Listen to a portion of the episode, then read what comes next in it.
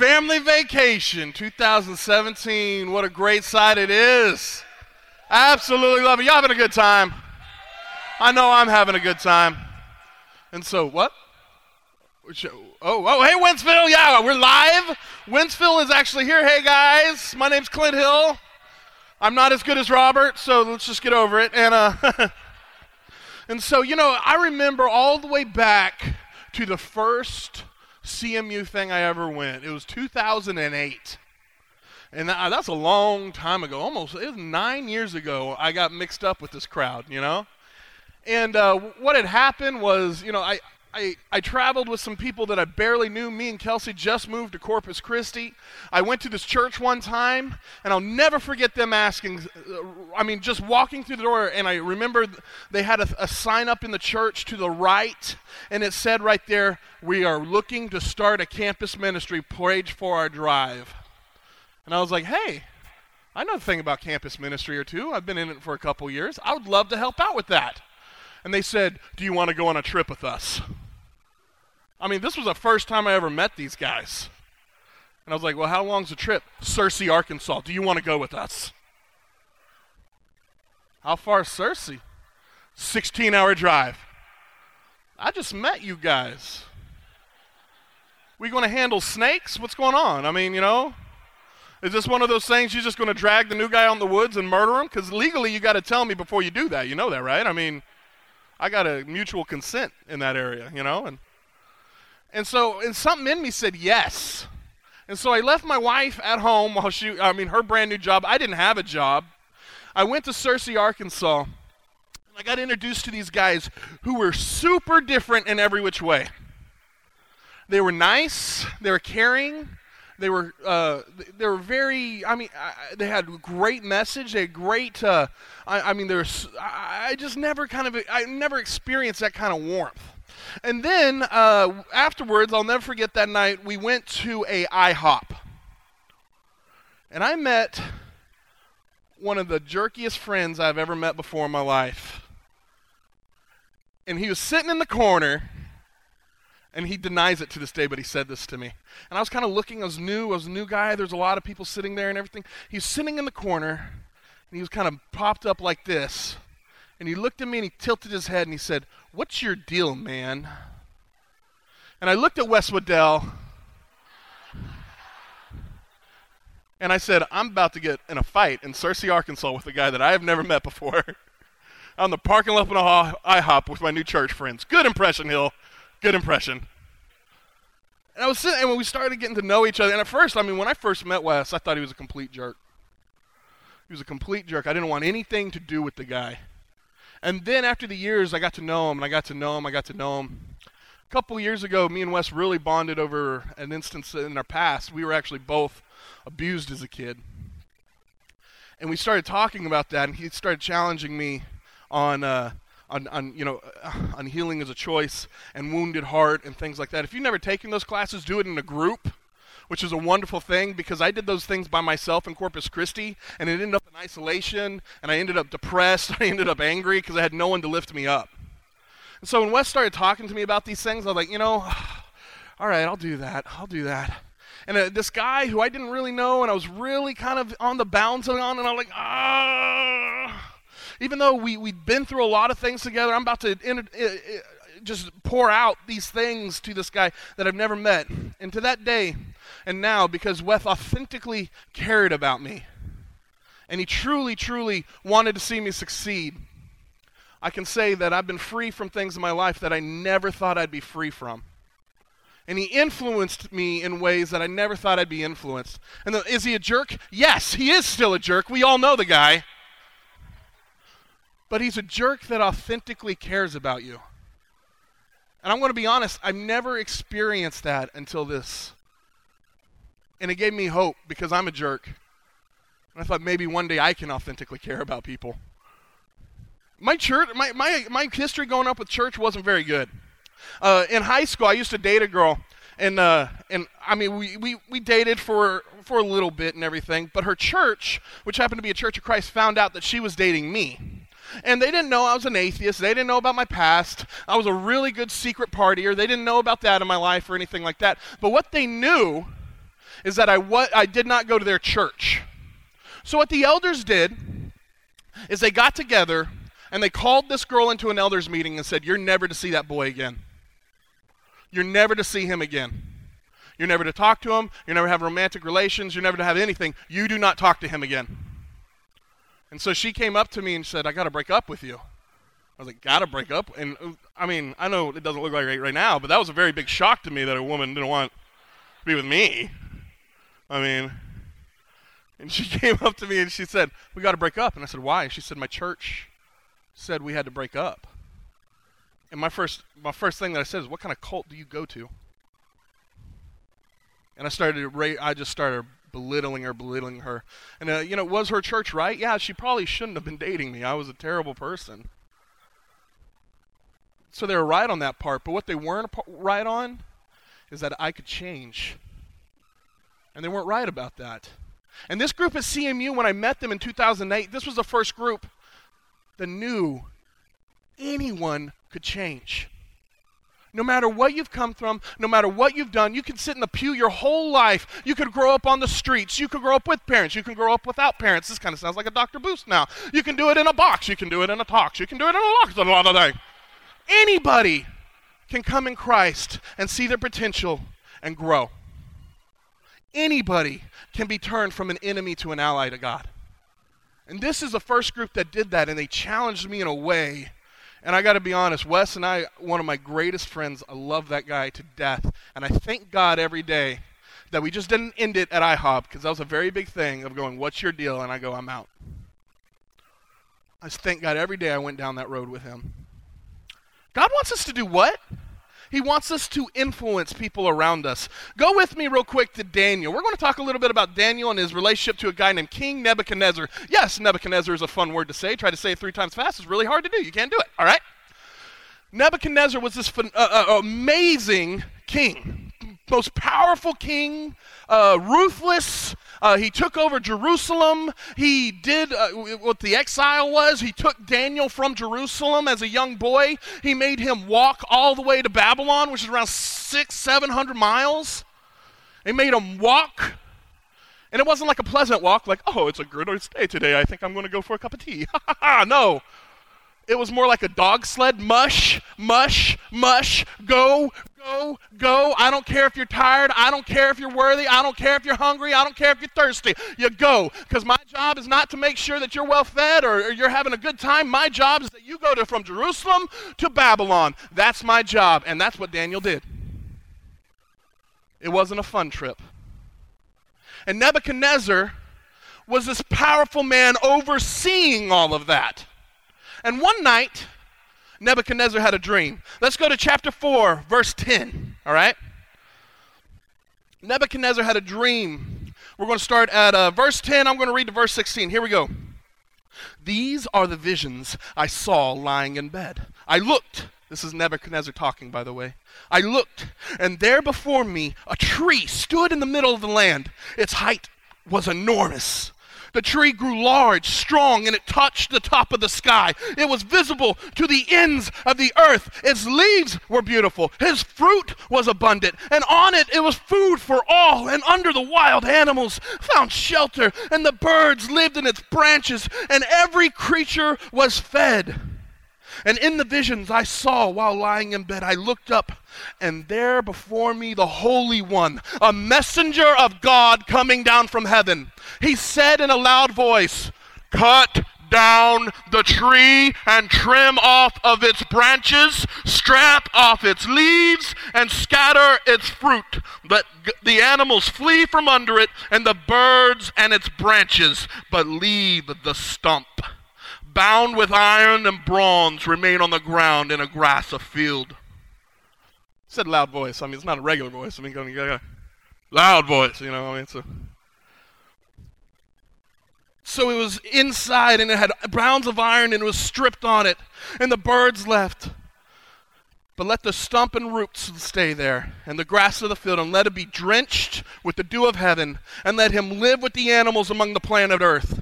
Let his mind be changed from that of a man, and let him be given the mind of an animal, till seven times pass before him. And Nebuchadnezzar then woke up. And he said, What does this dream mean? And then he started lining up people. He started lining them up. And he said, What does a dream mean? You see, this is the thing about Nebuchadnezzar. If you made him mad, you would find yourself in a thing like a fiery furnace. He was not known for you could just cross him. If you inter- uh, this guy's uh, this guy's actually so ruthless that earlier in the book he said, "I had a dream. You tell me what it meant. I don't even know the dream. Tell me the dream." How hard is that? How scary is that right now? I just looked at you and you said, "Yeah, it's terrifying." Like, uh, you dreamed of puppies. I'm going to die, aren't I? You know, like, I mean, that's kind of like that's kind of like how you feel, you know. And Daniel says, and Daniel came up and he actually interpreted the dream. He actually said what the dream was. And so he has a history with Nebuchadnezzar that's a very positive history in dream interpretation.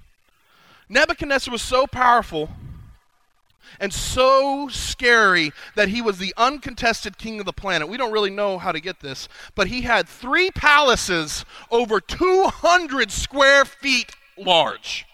Three of them. That's huge. That's massive. He had uh, the walls surrounding him 38 stories tall. He had eight. He had the walls around him were 87 feet thick. He had chariots. He had 100 gates. And I know chariots aren't a big deal to now, right now, but that'd be like saying he had a tank and no one else had a tank. And Nebuchadnezzar had chariots that were so big and so large that they were terrifying in battle. They would scream when they ran down, and those were just the wheels. They're a terrifying place. He had a hundred walls coming into a city. And then he had this thing called the Hanging Garden of Babylon, which was a man made garden that looked so big it was the size of a mountain. And that was his playthings. This guy has ability. What the Babylonians were known for is they were known for skinning people alive and then letting ants finish the job. That is Nebuchadnezzar. He's a scary guy. He's a guy that you don't mess with and you don't cross. So, can you imagine how terrifying Daniel did when he had to go up to him? Let's go to verse 22, and he interprets the dream.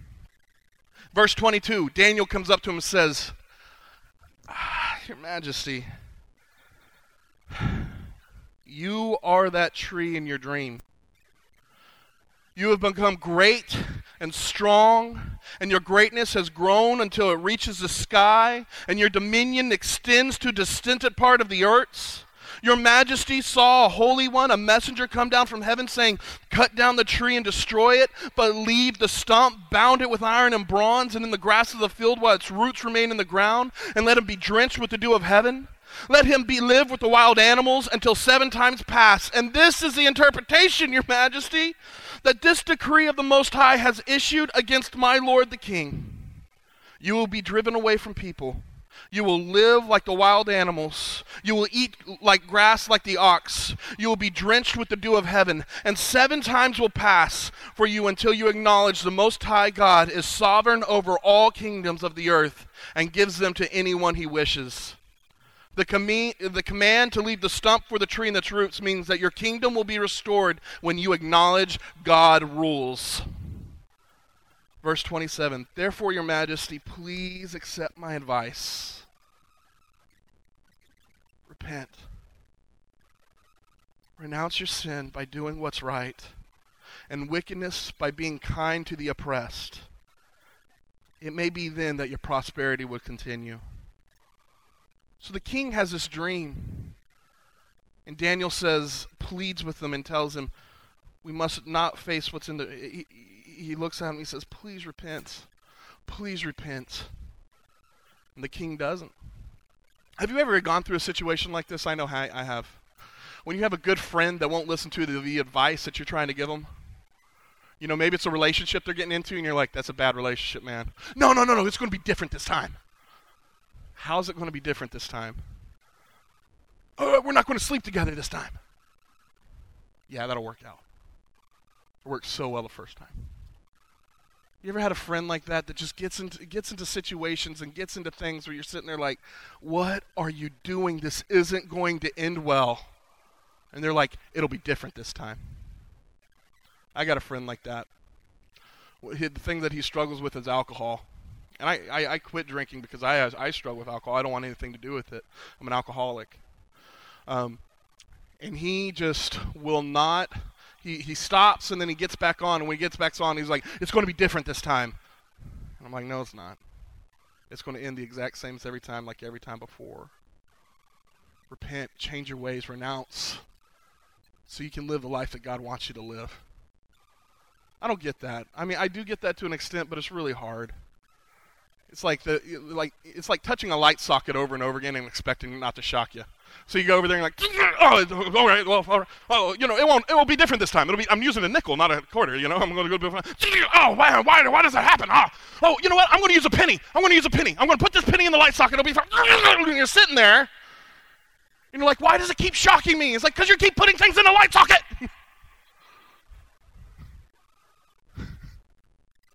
That's where Daniel is with Nebuchadnezzar. Quit putting your finger in a light socket. 12 months later, this is Daniel 4:29. 12 months later as the king was walking on the roof in the royal palace of Babylon, he said, "Is this not the great Babylon that I built with my royal residence? By mighty and power for the glory of my majesty?" You don't think he said it like, "My majesty," you know? this is the glory of my majesty. no, man, Nebuchadnezzar got, they got a man voice. This is my majesty. I think the only manlier voice you can get into it is if you did a Darth Vader voice. I can't do a Darth Vader voice, but that's the only thing that I can conviction that would be even more manly than what he just did.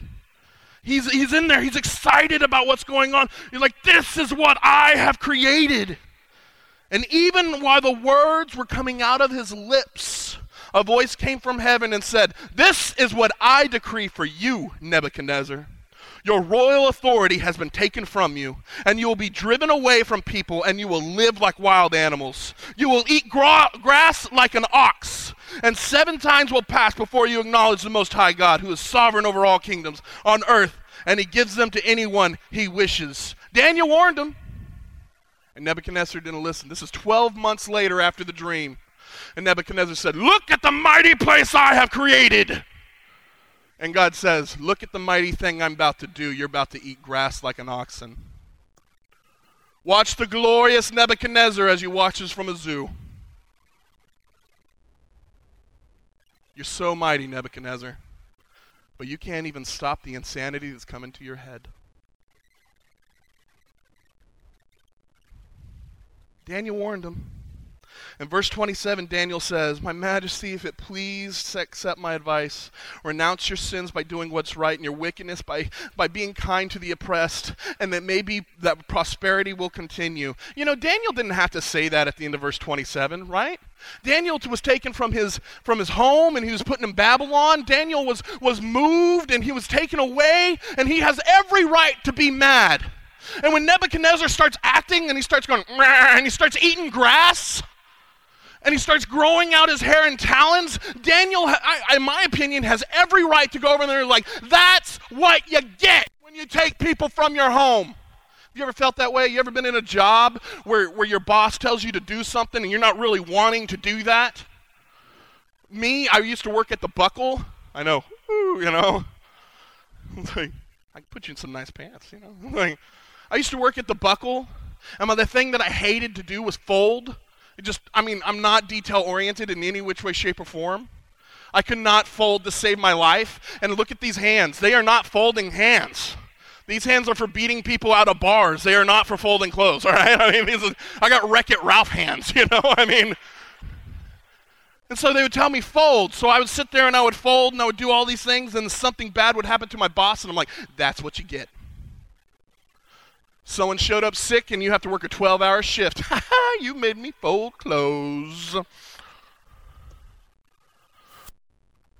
Y'all are in the same boat. I do that. I did that. And here's the ultimate example of a guy named Daniel who has every right to do that. You took my dreams, you took my hopes, you took my family, you took my hometown, you took all the memories from my childhood, you stole everything from me, Nebuchadnezzar, and guess what? You deserve it. He didn't do that. He looks at him and he pleads. And pleads means he gets down on his knees and he said, Repent. I don't want these things to happen to you. I don't want this to happen to you. Daniel is a man that knows an intimacy with God that I, I want to know. To where he can overlook all these things that happened. And he goes, I want you to know that God is bigger than what you're doing, Nebuchadnezzar. You don't have to do that. He actually says in verse 19, which is really interesting, Daniel looks at the king and he says, My Lord, if only the dream applied to your enemies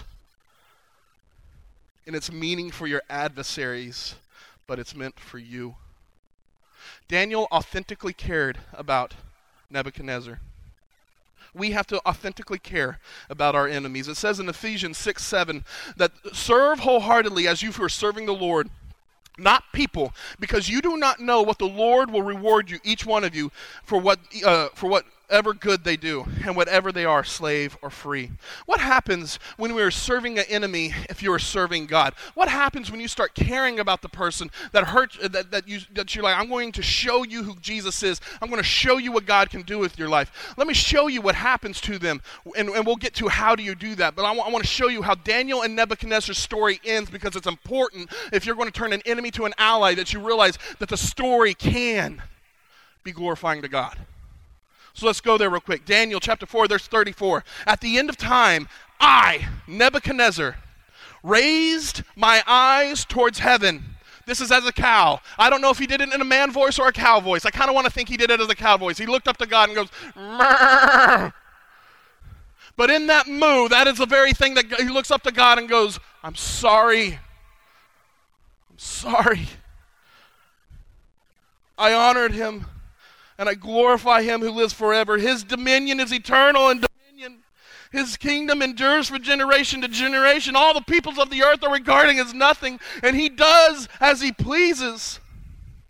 The powers of heaven and the peoples of earth, and no one can hold him back and say, What have you done?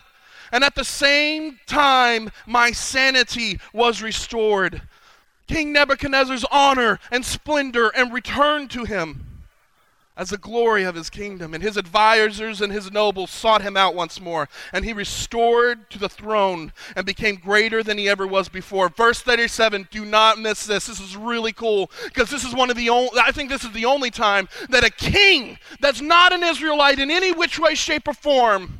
A king writes down in the scriptures and glorifies and does something that no other king does. This is why Nebuchadnezzar is so interesting to me. Verse 37 Now I, Nebuchadnezzar, praise and exalt and glorify the King of heaven because everything he does is right and all his ways are just. And those who walk in pride, he is able to humble. He could have said, Daniel, write it down. Write down what happened. And he's so excited about it in verse 7, he says, No, I'm going to write it down. How did King Nebuchadnezzar know in those seven years if that would happen? Because Daniel warned him, and I don't think Daniel just left him out in the wilderness. I think Daniel actually came and he helped him. Now, how did Daniel turn Nebuchadnezzar from enemy to ally? There are three things that we must remember when we are going to turn an enemy to ally. And all these things are rooted in one is your connectivity to God. How connected to you are God? To God. When you're praying, are you praying that people see your deeds or are you praying, praying to see what God can do? When you're moving on with and you're doing things, and when I was folding clothes, I was not doing it for God's glory, I was doing it for mine. So we must be connected with God. And how do you be connected with God? You read the scriptures to change your life because they're living and active and sharper than a double edged sword. You connect with people, not because you like people, but because God likes people and He wants them to see. And then the third thing is you pray, and you pray that the Spirit fervently moves in your life. That's how you be connected to God. So when you're connected to God, and because Dan, Daniel was connected to God, if you're going to move an enemy from an ally, the first thing you need to do is act humbly. David lived out the proverb 11, uh, chapter 11, verse 2 when pride comes, then comes disgrace also. Humility and that's something about, about humility is I was talking to a guy one time and he said, humility is just being a doormat. Oh, whatever you want, I'll do, right? I'm like, no, that's not humility at all.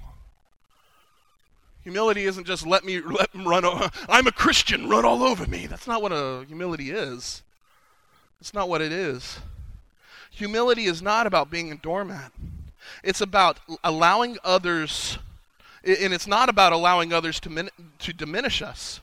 It's realizing that any public praise or status falls short than shining God's light in a dark world. Let me say that again.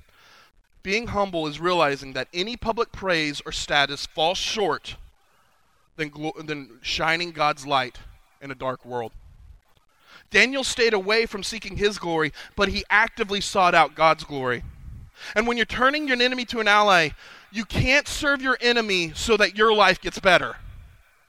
You serve them and you love your enemy so that their life can get better. When you Daniel didn't do it for his own glory. I honestly think that Daniel served Nebuchadnezzar because he truly wanted God to be in Nebuchadnezzar's life. He truly wanted that. So when you live out, you got to be humble. The th- second thing you got to do is you have to be authentic. Matthew chapter 5 verse 14 says this, "You are the light of the world. A town built on a hill cannot be hidden, and neither do people light a lamp and put it under a bowl. Instead, the same way let your light shine before others, that they may see your good deeds and glorify your Father in heaven." We must live in a way where you are authentic before your enemies. I love that analogy of light on a hill.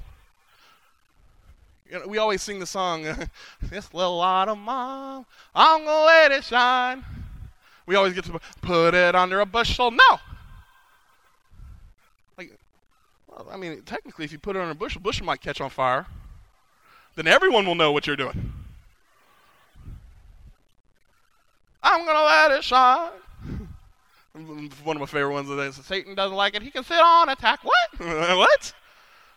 That's the weirdest thing I've ever heard. I digress. You know, a light cannot be hidden. But man, we try to hide it, don't we? I remember when I was when I was working at the Buck when I was doing these things and I was working at the Buck when I was doing other jobs and even as a campus ministry I'd go on I'd go out and thing and I, people would start talking about God and they'd be around and they're like what do you think? My first inclination was nothing. I think nothing. Carry on about your conversation. I do not want to get involved in any which way, shape, or form. I like to tell you I didn't do that a couple times. And I blamed it on bad attitude or I blamed it on it, but I didn't take the opportunities. I didn't live authentically. We must be authentic about our actions before when you're trying to change when you're trying to turn an enemy from an ally.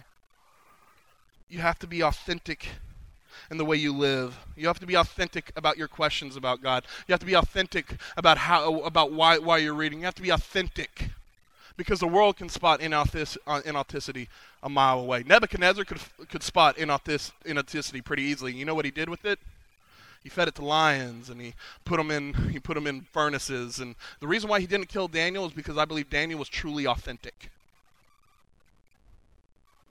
And then the third thing that I believe we must do, so you must live humbly, you must live authentically. And the third thing that we must do is we must live opportunistically. Daniel was opportunistic. He could have been quiet and hid his talents from the enemy when, when his enemy needed help, but instead he chose himself to put himself on the line. 2 Corinthians 6, 1 and 2 says this For God's co workers, we urge you, you did not receive God's grace in vain. For he says, In your time of favor I heard you, and your day of salvation I helped you. And Paul says this I tell you, now is the time of salvation. Now is a day of favor.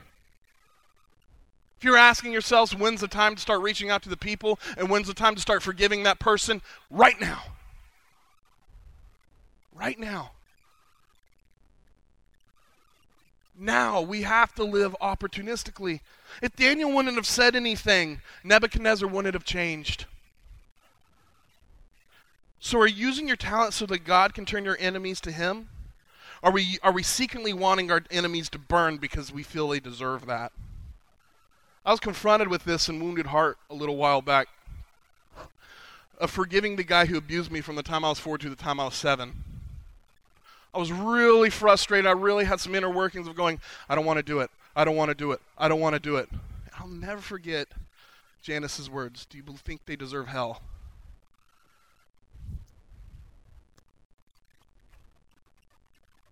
Yes. And she said, Did you deserve hell? Yes. She said, Aren't you glad someone did it for you? I said, But all the hurt. And she said, It doesn't change any of the hurt, it just changes the judgment. Judgment was never really ours to command. We have to be opportunistic. Now, that doesn't mean I'm going to let that guy watch my kids. I'm not going to do that. But I am going to forgive him. And I am going to move on. And I'm not going to wish that guy to go to hell anymore, but that he comes to a relationship with Jesus and whatever that looks like, I'm prepared to do it. We have to be opportunistic. Daniel can connect, uh, connected constantly to God so he can do all these things. We must, we must take the opportunities that He's given us. Now, what happens when you live like Daniel? Verse 37.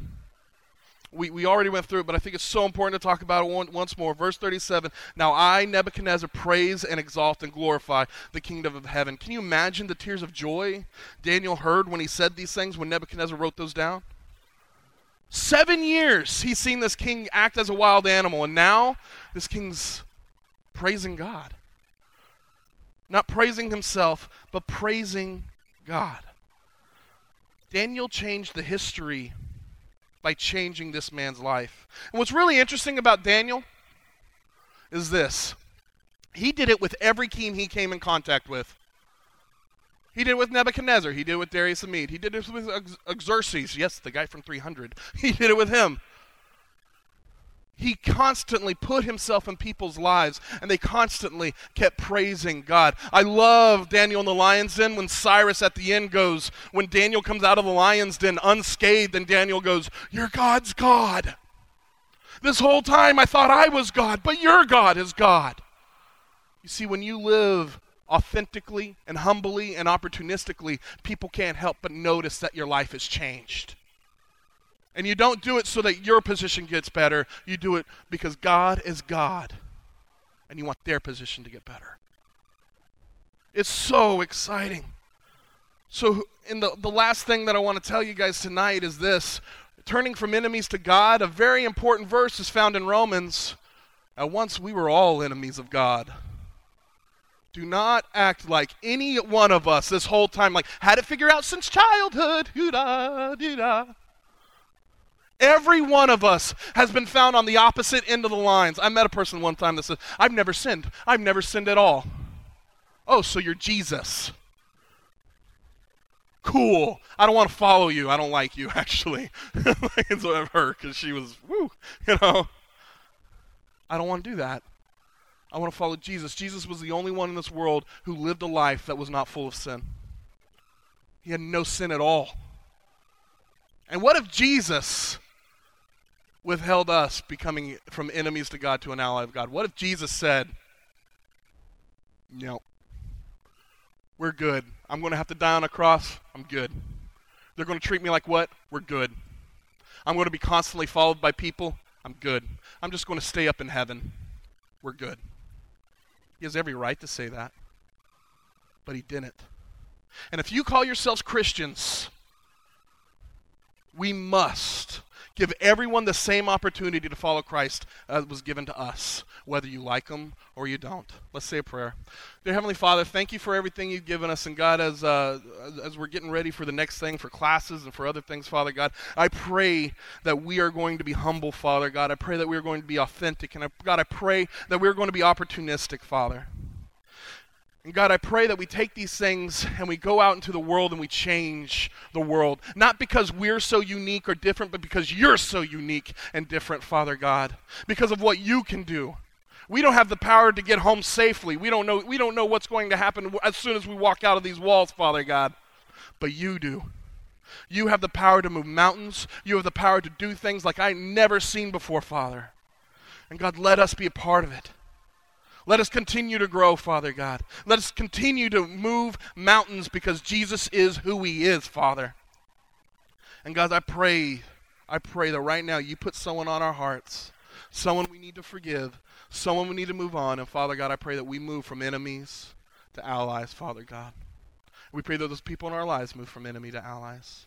We love you. We praise you and your thank you. Your holy, majestic name, I pray. Amen.